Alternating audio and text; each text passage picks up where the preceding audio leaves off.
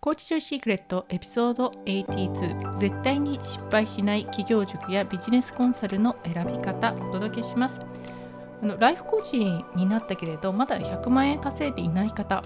これね原因が何かっていうかここを押さえたら必ずビジネスうまくいきますよっていうたった一つのポイントがあります。もうビジネスっていうのは結局はリレーションシップ。お客さんとの自分との関係なんですよね。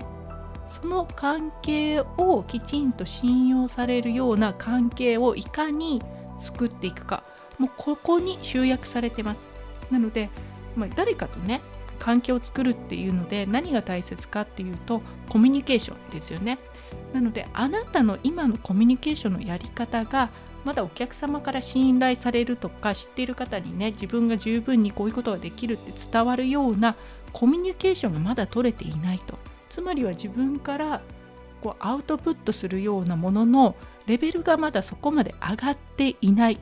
これが一番の原因です。売れてない時っていうのはね。ということは自分のアウトプットの質を上げるコミュニケーションのレベルを上げることでお客様未来のお客様とか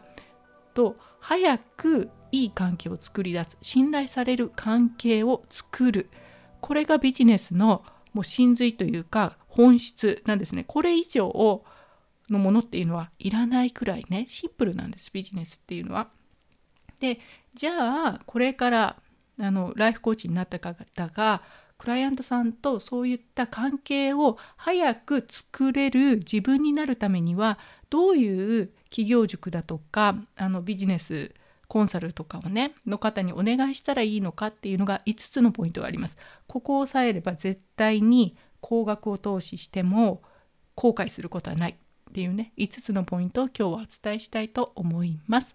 はい、こんにちは。今日もライフコーチのビジネスポッドキャストコーチジョイシークレットを聞いていただきありがとうございます。パーソナリティは元遺伝子研究者でアメリカのトップコーチングスクールザ・ライフコーチスクール認定マスターライフコーチアルガトーコです。この番組は社会貢献をしたい才能豊かなライフコーチやビジネスコーチが挑戦し続け成長し影響力を高めていくことを目指しています。今日からできるコーチングやビジネス、マインドセットを毎回一つお伝えしてます。あなたの人生とビジネスが夢より高く飛躍するきっかけになれば嬉しいです。では今日も最後までお楽しみください。はい。というわけでね、あの一つまず企業塾とかビジネスコンサルをする選ぶ時にね絶対に覚えておいてほしいことは自分がまだ稼いでいないっていうことは稼げていないのはあの何かを知らないからじゃないんですね。マーケティングのノウハウを知らないとかターゲットが決まってないニッチが決まってないメッセージがねまだはっきりしてない言語化ができていないから確かにそれもねありますそういうのができた方がコミュニケーション取りやすくなるとは思うんだけれどノウハウを知らないからとかマーケティングを全部理解していないからできていないわけではないです。実を言うとね。あと自分はビジネスの何かね決定的なことをね情報をまだ持っていないからうまくいってないって。考えちゃうんですよね。なんだけどそうじゃないです。うまくいってないのはお客様との関係がうまく作れてない。もうその一点だけです。なのであのビジネスのコンサルとか、ね、企業塾に入る時にこうやったら私のビジネスがうまくいく。その答えっていうのかな？何をやればうまくいくっていうそのことを探しに行くとそれを教えてもらう。答えを教えてもらえると思っていくとあのどこに行ってもうまくいかないっていうことが起きるんですよね。そうじゃなくてあこういう方向で考えたらいいんだなっていうヒントみたいなねガイドラインです。それは。ノウハウっていうのは。あくまでもガイドラインなのでそれにのっとってじゃあ自分だったらどういうふうなコミュニケーションをとるのか。その自分のアウトプットの質をどうやったらいち早く上げてクライアント様から信頼してもらえるようなコミュニケーションとしてねそれが取れていくのか。その試行錯誤をできるだけ短い期間でやると。これがねあの企業塾とかビジネスコンサルを有効に使うためのもう一番のポイントです。ここさえ押さえておけば絶対に後悔しないんで。ではあの、ね、その企業塾とかとコンサルを選ぶ時にちょっと気をつけてほしいのは直感で選ぶってありますよね直感で選んでもいいんだけれどいいけどその時絶対にちょっとねスローダウンしてください。決定をする時に。なぜかっていうと直感で選んだからうまくいきましたって直感で選んでよかったですっていう方もいらっしゃいますよね。でも私はそれと同じぐらい直感で選んで失敗しましたっていうのもね聞いてるんですよね。ということは直感で選んだだから成功しただからうまいところに選べたわけではないです。直感で選んだらたまたまいいところに当たったと。直感で選んだらたまたま良くないところに当たったっていうねそれだけのことです。冷静に考えると。なので直感でここかなっていうのはいいんですけどその後ちょっとね冷静になって特に50万とか今日お話しするのはね数十万50万100万倍によってはねそういうのをこれから投資しようという時のお話なんで一回冷静になりましょう。直感で決めないでくださいっていうね、うん、というのをお伝えしたいと思います。で今言ったようにあの今日これから5つのポイントを伝えるお伝えするんですけどこれ全部を叶えるにはおそらく数十万ですね50万とか100万ぐらいのその投資をしないとこの条件というのは難しいです。ノウハウだけ教えてもらうなら数万円とか高くてもね10万20万ぐらいあればノウハウだけであればいくらでも今の世の中手に入るですよね。でもそれだと皆さんがお金を稼げないというのはなぜかっていうとノウハウを学んで自分でやってもアウトプットのレベルがコミュニケーションのレベルがクライアントから信頼される十分に信頼してきてもらえるようなレベルになっていないからもうその一点なんです。なので、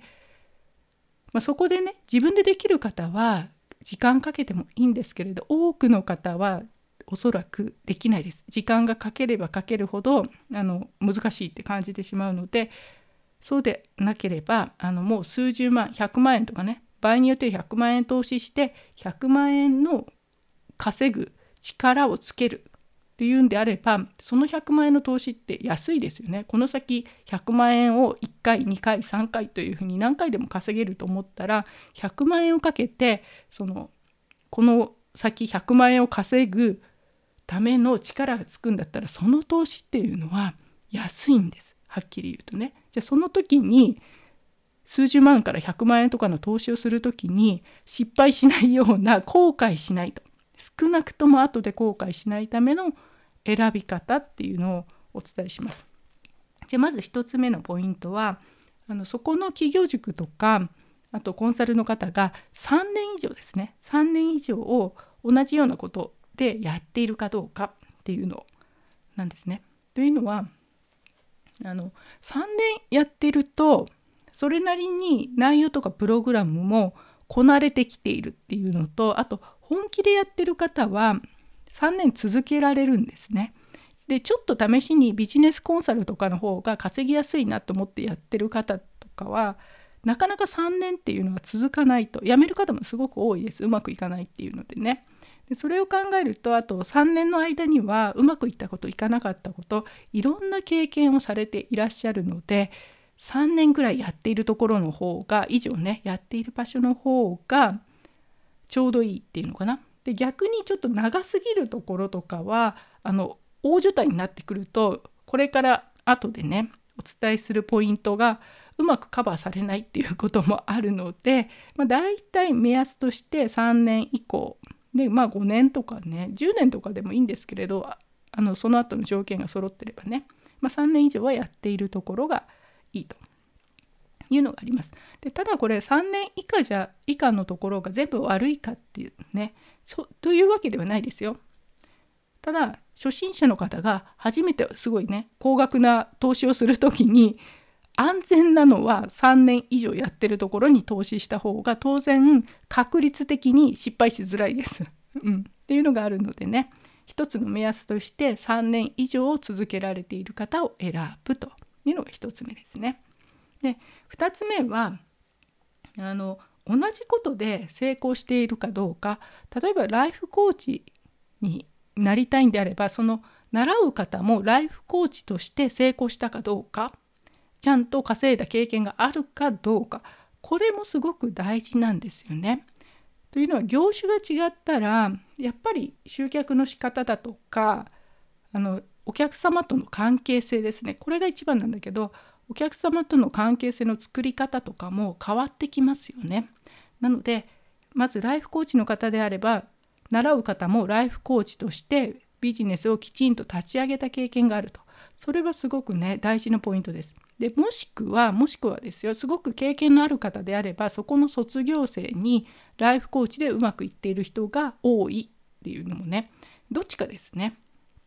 でまあ卒業生がライフコーチでうまくあの活躍されてる方が多ければライフコーチのことも分かっているので安心して学んでいけるっていうのがあります。はい、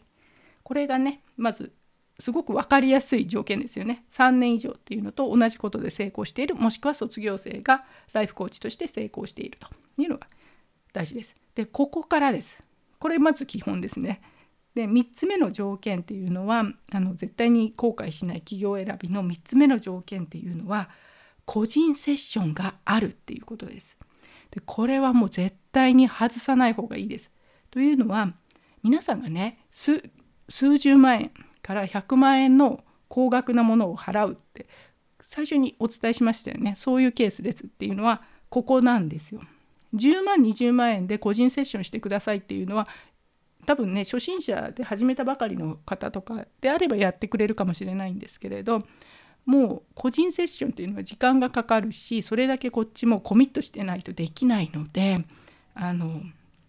金額は上がります当然上がるんですよね投資するのは。ただ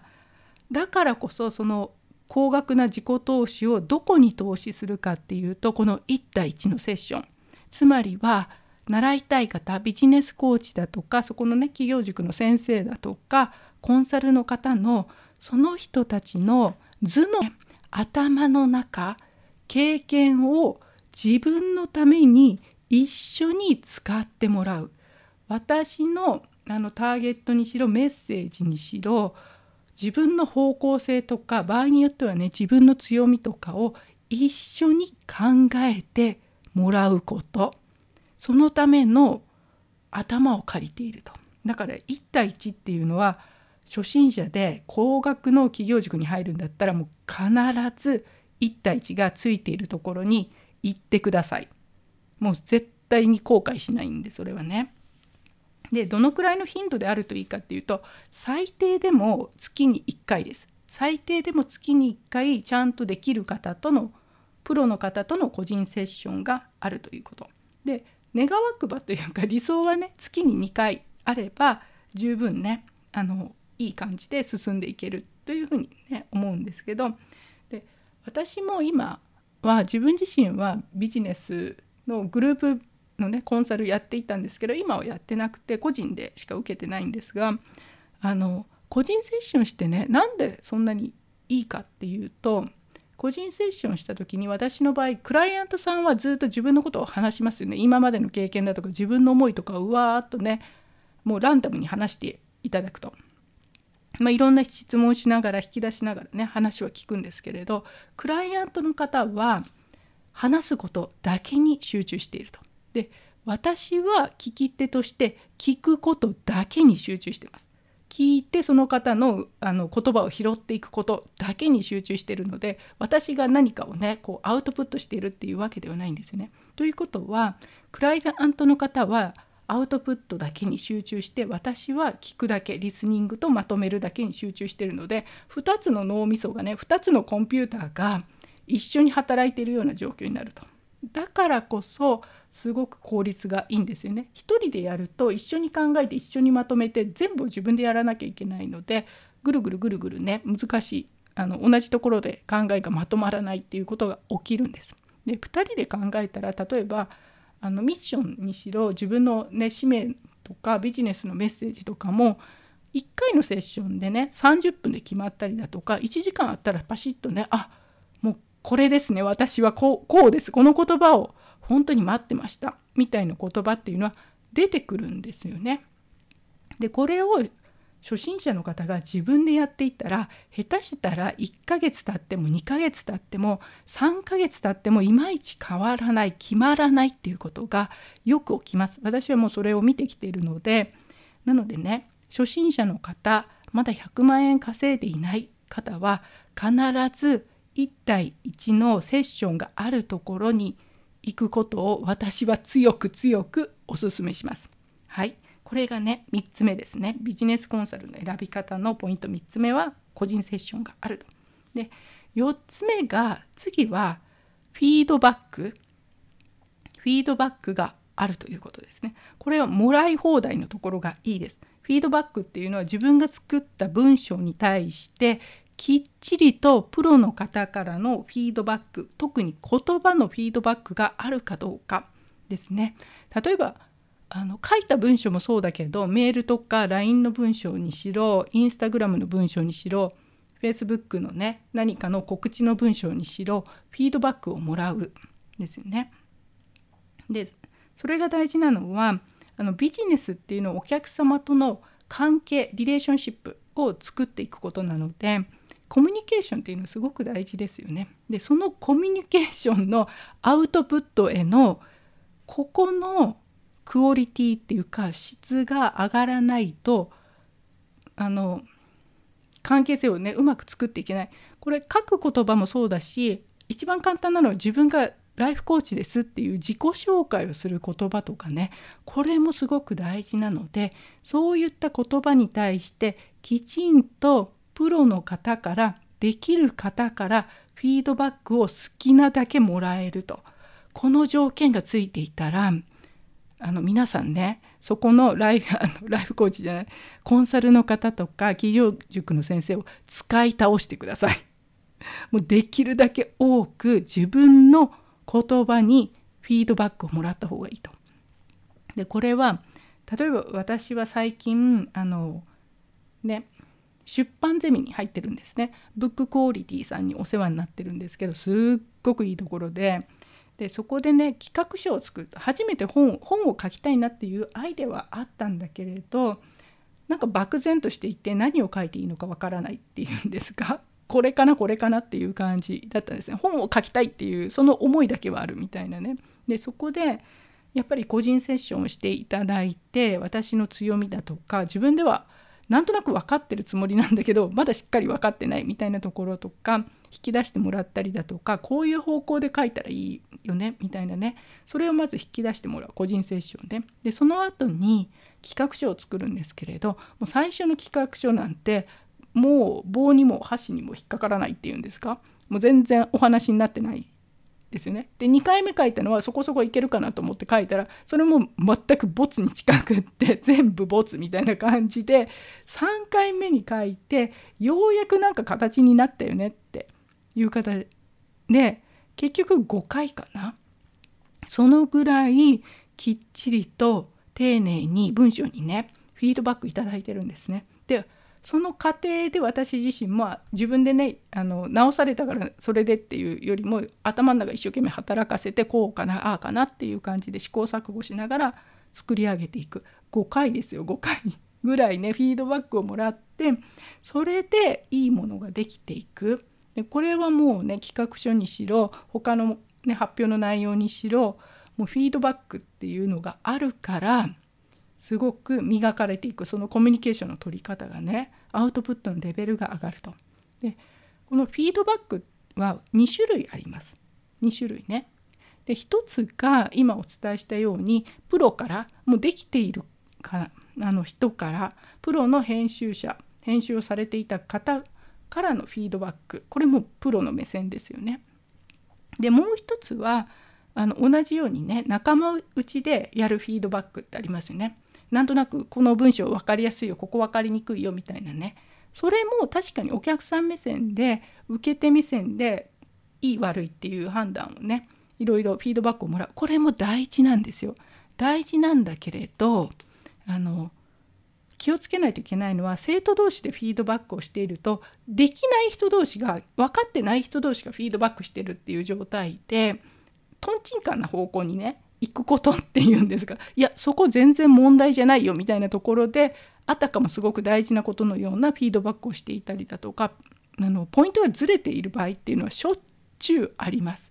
しょっちゅうあるので確かに文章のね分かりやすかったよ伝わりやすかったよここはちょっと分かりにくかったよっていうのはすごくいいけれどじゃあどうしたらいいかっていうのはプロに聞いてください。そこからどういう方向に直したらいいのかはプロに必ず聞くと。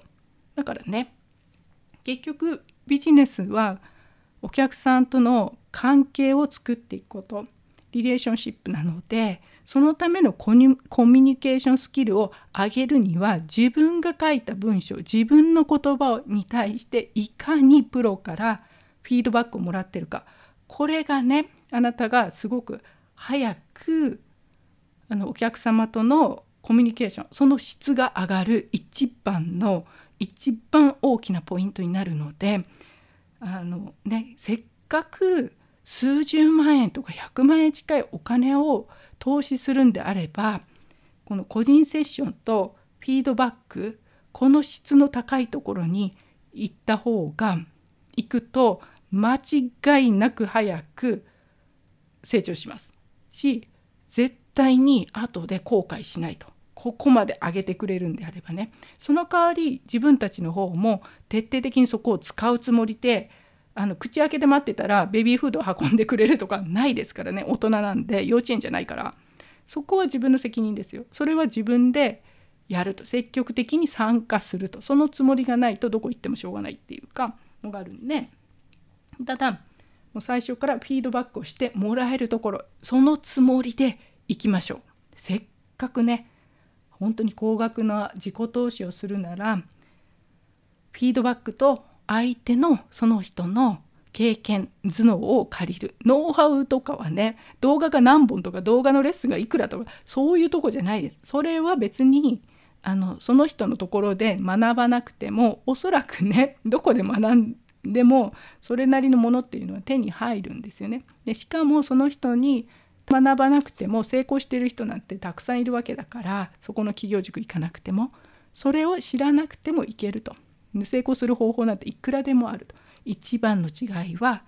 あの一緒に考えてもらえるのとフィードバックです。というのがねこれが4つ目ですね。じゃあ後悔しない企業塾選びの最後のポイント5つ目のポイントはあのコミュニティがあるかどうかです。こっちはねどちらかというとオプションなんですけどというのは1対1であの個人セッションがあるとかフィードバックがすごく丁寧っていうのは場合によってはもうねワンオンワンで1対1でしか手に入らない場合もあるんですよね。そうするとコミュニティっていうのがついてなかったりもするのでオプションあった方がいいですこれは。あった方がいいんだけれどコミュニティだけあってもあのフィードバックとか個人セッションがなかったら自分のアウトプットの質が上がらないからいくらねコミュニティ内であのお互いに買っててもそれ以上外の方があなたの商品を買うかって言ったらないですよね。そんなお客さんねあの簡単じゃないから なのでいずれにせよどこかで自分のアウトプットの質っていうのはクオリティを上げないとお客さんとの関係性が作れないと身内だけでねあのコミュニティの中だけでお互いに買ってるってそういうのをピンポンセールスってねアメリカの方で呼ぶ方がいらっしゃいましたけどピンポンって卓球みたいにお互いにボールをパスし合ってやってるっていうね。その枠の中にいたら絶対にスケールしないと。最初はいいんですよ。最初はね。だけどそれそこから出ていくにはやっぱり自分のコミュニケーションのスキルっていうのは上げないといけないんであとコミュニティがあるとやっぱりね励まし合ったりしますよね。情報交換したりだとか。そういうのがあるのであのコミュニティっていうのは私も企業塾っていうかあの出版ゼミの方でねコミュニティがあってすごいね助かってるんですよね。そのつながりっていうのは。確かにすごくつながあの助かるっていうのがあるんだけどもしなかったとしても やっぱり最初はその個人セッションとフィードバックがあると。これさえ抑えてある。っていうのが条件でプラスコミュニティがあったらすっごいボーナスですね。そういうグループっていうのはすごくいいと思います。そこのね企業塾とかあのコンサルさんのところはね。はい。というわけで今日はですねもう絶対にこれからまだ100万円を稼いでいないライフコーチの方が次にもう50万円以上とか100万円近い自己投資をするならあの絶対に外さないでほしい5つのポイントっていうので最後もう一度お伝えするとそこの企業塾とかコンサルの方がね3年以上やっている。で2つ目が同じことできちんと成功した体験があるもしくは卒業生がちゃんとね自分と同じ業種ライフコーチならライフコーチの卒業生が多い。で3番目が個人セッションがある。もうこれは外さない方がいいです。個人セッションあるところに行きましょう。で4番目がフィードバックをもらいもらい放題である。個人セッションとフィードバックこれですごく伸びるのであの必ずねそれだけ金額高いところね投資するんであれば必ずあるのでね個人セッションがあるとことかフィードバックがちゃんともらえるところがあるのでそういうとこに必ず行った方がいいです。で最後ボーナスはコミュニティがあれば大ボーナスですよねすごいボーナスになるので私もねそれだけ今こうお伝えしていてじゃあどこがおすすめですかって言ったらよくわからないんですけれどただ私が選ぶんであればこの5つっていうのは外さないっていうのかな。特に最初の時に入るんであれば最初にこういうところに入ってたら全く違うスピードがね全然違った立ち上げのスピードが違ったんじゃないかなって思う5つのポイントなのでこれからもしね来年とかに向けて高額な何か企業塾とか投資をしようかなって思っている方はちょっとね参考にしてあの確かにこう相性もあるんでコミュニティとかはねその卒業生の話とか聞ければ一番ベストなんだけれど私ね直感で選ぶっていうのもいいんですけれど直感で決めた時に一回ちょっと冷静になって 今日お伝えしたね5つのポイントっていうのをしっかりと見て納得した上でねで決めたらもう迷わない。あとはオールインでいきましょう。オールインっていうのはもうそこでもう絶対にやると。疑わずにやる。これが一番です。もう行くって決めたらね。全力で全部ドボンっていう感じで行く。そしたらまず後悔することがないのであのこれから投資される方は今日のお話をねちょっとね決める時に思い出していただけたらなと思います。はいじゃあ今週もありがとうございました。今日も最後までコーチジョイシークレットを聞いていただきありがとうございます。今日の放送が面白かった役に立ったと思った方はレビューやサブスクライブして応援していただけると嬉しいです。取り上げてほしいトピックや質問などはお気軽にインスタの DM でお知らせください。では来週もまたお会いしましょう。